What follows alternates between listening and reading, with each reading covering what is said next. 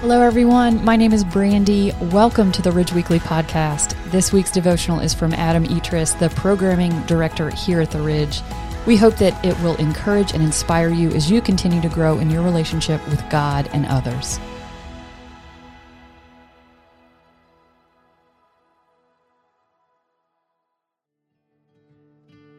Do not repay anyone evil for evil. Try to do what is honorable in everyone's eyes. If possible, on your own part, live at peace with everyone. Romans 12, 17, and 18. Man, this is hard for me to do. When someone is showing evil towards me or someone I love, I want to either fight back or shun them.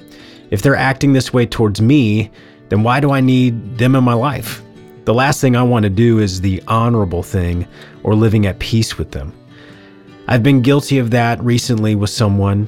I fought back, I didn't show much love, and that is not what God wants from us. On Sunday, Pastor Josh Rhodes wrapped up our series, Who Am I?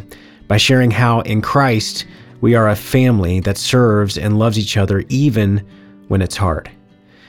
Yeah, even within the family of Christ, it can be hard to serve and love each other, especially in this world we live in.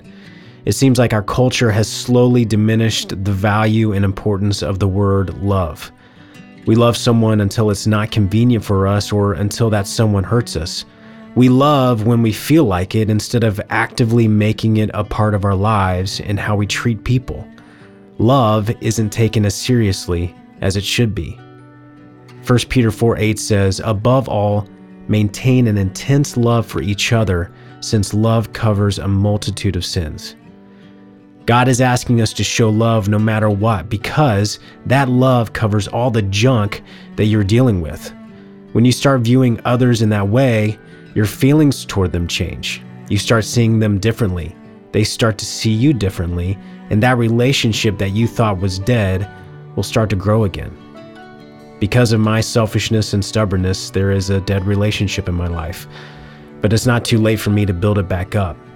It's not too late to show love towards that person and to be at peace with them.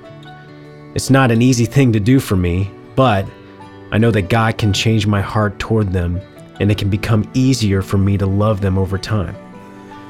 You may have a dead relationship in your life. It's not too late for you. Send them a card, shoot them a text, pray for them. You would be surprised how much that simple act will do in repairing something that may have been broken or maintaining a relationship that has been difficult. I encourage all of us to remember 1 Peter 4 8. Let's be intentional in showing an intense love for each other, even when it's hard, because it's what God has asked us, but we just need each other.